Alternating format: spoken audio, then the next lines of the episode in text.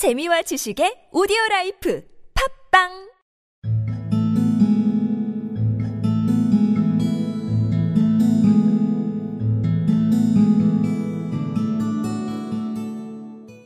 And you'll need a bell. What's that for? Asked the doctor. To tell the time by, said the parrot. You go and ring it every half hour, and then you know what time it is. And bring a whole lot of rope. It always comes in handy on voyages. Then they began to wonder where they were going to get the money from to buy all the things they needed.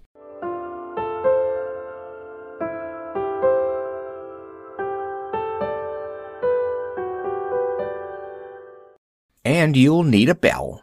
What's that for? Asked the doctor. To tell the time by, said the parrot. You go and ring it every half hour, and then you know what time it is.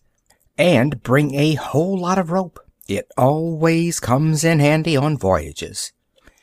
Then they began to wonder where they were going to get the money from to buy all the things they needed.